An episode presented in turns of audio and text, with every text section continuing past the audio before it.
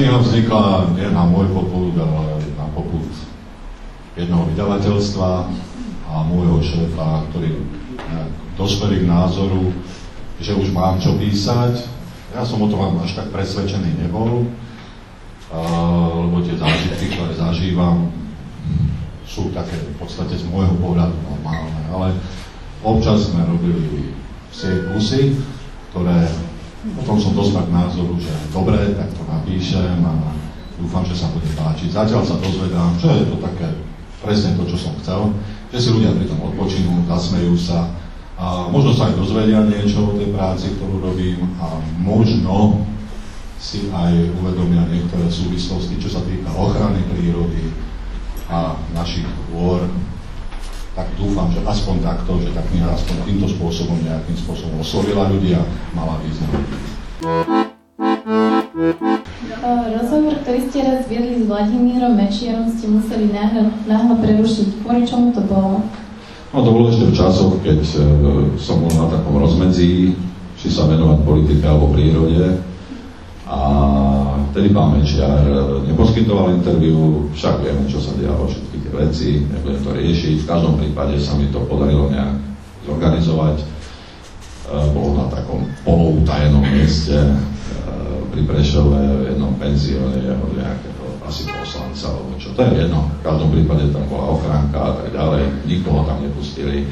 Mali sme aj hodinu alebo hodinu a priestor na otázky len a len my, tak som tam prišiel, všetko sme sa nastavili, večerom sme sa tak dohodli, že čo asi a ako bude vyzerať, e, s tým, že moja podmienka bola, že nebude si vyberať otázky o čo a tak ďalej. Rozprávali sme sa pár minút, ale do toho prišiel hm, telefonát z Demenovskej doliny, e, že medveď, ktorého sme prenasledovali snáď už 4 alebo 5 týždňov, sa opäť objavil a tak exkluzivita pána Mečiara v tom momente skončila. E, Maco samozrejme dostal prednosť. E, to som, ja som neregistroval, mám pocit, že minimálne ochránkári boli z toho vydesení, že čo to má znamená, lebo to nenevajte, to je tam, viete čo, my ho už a tak ďalej. Potom vám poviem, dovidenia. A spalili sme sa, Mirovi som povedal, poď sa dáme a prišli sme a úplne povedané, neviem, či tá reportáž s pánom Večerom by mala taký úspech, ale táto reportáž, ktorá sa nám napokon podarila, uh, s tým myškom, medveďom, tak tá stála za to, lebo tak som vlastne spoznal medvede na vlastné oči. Mali sme ho nejakých 3 4 metra, pol metra, dvoch. Uh, neodporúčam, nám sa to podarilo tak, že keď sme prišli, so stručným to našli sme stopy, opäť kamera nám vynadala, že to už je koľkýkrát, ja som ale nie, ešte ideme hore k chate tak sme napokon stretli na ceste, nám došla, sa pokazilo svetlo na kamere, Macov išiel do lesa za chatu Björnson, tak ja som dospel názoru, že jediná cesta, ako dostať na obraz je, som mal študentskú pečať, tak som šiel za ním do lesa, po kockách som ho tu začal hádzať, vyťahol som ho na parkovisko, pred Björnsonku, kde bol tak troška sneh a svietili svetla. No a tam sme ho filmovali, on bol príjemný dovtedy, kým som mal ja študentskú pečať. A potom ešte kameraman mal nejakú čokoládu pre deti, tak ešte aj tá padla. Potom ešte lentilky, potom sme už nemali nič. Potom Maco, pardon, Maco zautočil a môj kameraman sa vtedy rozvádzal a fakt vznikol mimoriadný záber pre National Geographic, lebo Miško nám tak mal ešte chud na niečo a bol nervózny z nás, tak zautočil vyslovene, ako to spoznáte veľmi rýchlo, či je to útok. A s tou rozdávenou papulkou pekne šiel na kolena a môj kameraman, ktorý mal v hlave vtedy rozvodové konanie a mal tú kameru namierenú tak, ani nepohol fakt, on mal papulu takto od kolien a ten záber je úplne, dal sa spomaliť, ako keby to bolo na statíve. On vám hlavu úplne inde, keď ja som tam revolver a neho kričal, aby Maco odišiel. On takú vývrtku urobil, potom utekol na kraj, ale začal chodiť nervózne a keď začína pred tými labami, akože búchať a tak ďalej je zlé. No a tak my sme ešte potom nejaké lentilky našli a potom už na snehové ulič, uličky sme mu hádzali, nechal sa to klamať, aby sme skočili do auta. No tak vznikla celkom dramatická reportáž, ale opäť e, bola tam aj kopa mojej hlúposti, alebo ako krmiť medveďa čokoládou. No to už by som nerobil. Toto naozaj nie. Predtým, ako by sme otvorili diskusiu, pán Kubaní nám ešte prezrajte, či vás zmenili alebo váš obraz o horách skúsenosti, ktorými ste si za tie roky prešli, alebo to boli ľudia, ktorí vás prevádzali pri vašich reportážach? No to je ťažká otázka. Ja by som odpovedal, možno neodpovedal dokonca. Najskôr by som povedal, že hory zmenili mňa. Ako fakt. To myslím, dovolím povedať, že neviem, či horšiemu, lepšiemu, ale naučili ma veľmi veľa vecí o sebe, o mne, ako takom. Takže stále sa mám tých čo učiť a stále zistujem, že rešpekt a istá miera pokory je stále potrebná a, oni, a keď človek náhodou prestrelí, tak oni mu to veľmi rýchlo vrátia. A či sa boli zmenili ľudia,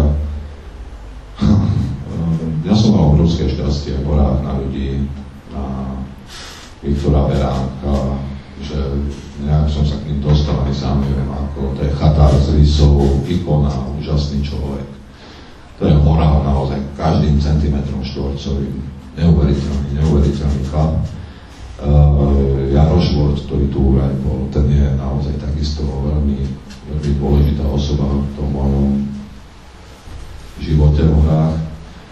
Mohol by som ich menovať viac, ale samozrejme ešte môj taký polo otec, polo brat, to bol Peťo Šperka, vec, sme ho volali, no, žiaľ jeho pod Anga Parbatom zavraždili.